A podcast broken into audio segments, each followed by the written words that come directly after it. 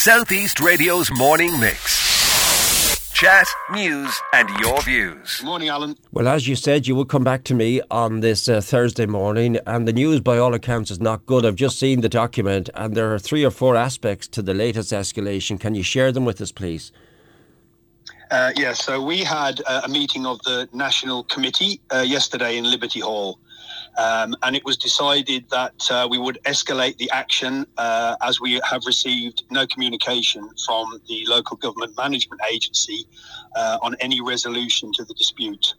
Um, so, as of this Saturday coming, uh, there's an escalation of non use of communication. Now, this won't affect uh, station closures as such, uh, but it just adds um, uh, more problems for management.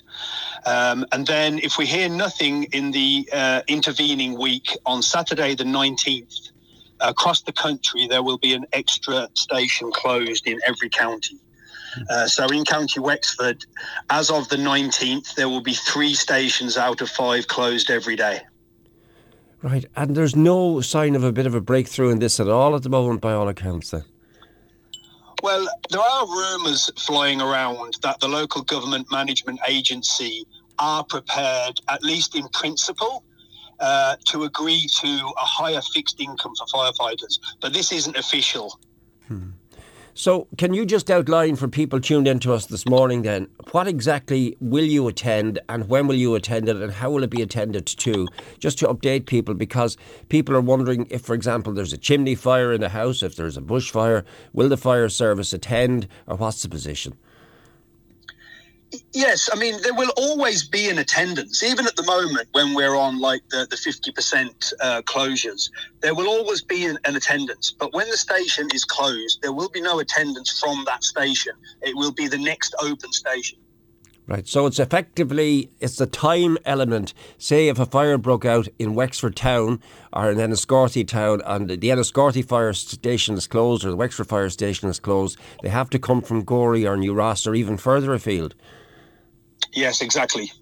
Okay, so Wayne, what is the mood within the firefighters themselves? I've, I've seen them. I've seen them mostly as I passed up by the, the, the fire station in Clonard in the Wexford town area. But I'm, I'm hearing from our morning mix listeners that uh, if anything, the the number of people protesting is escalating and the support is growing.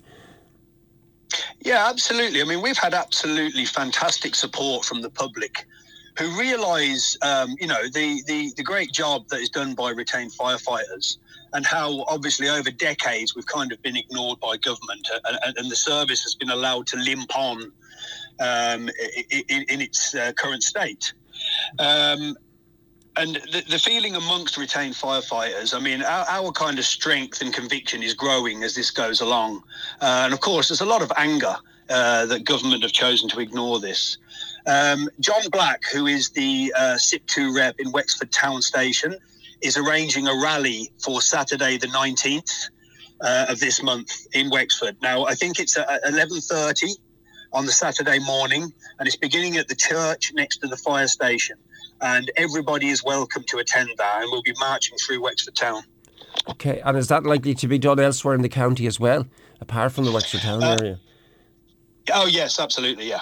Okay, and just for people asking what will solve this, and I know I'm like a broken record asking you this question, but people who tune in to the programme and want an update on this, uh, even when I'm out and about, they ask me, what will solve the fire service dispute? What will solve it? What could get you back working fully uh, functional from tomorrow, say? What will change it? Well, okay, well, the government and the local government management agency uh, will have to come back to the table uh, with, at least in principle, to agree to a higher fixed income for firefighters uh, and, and time off.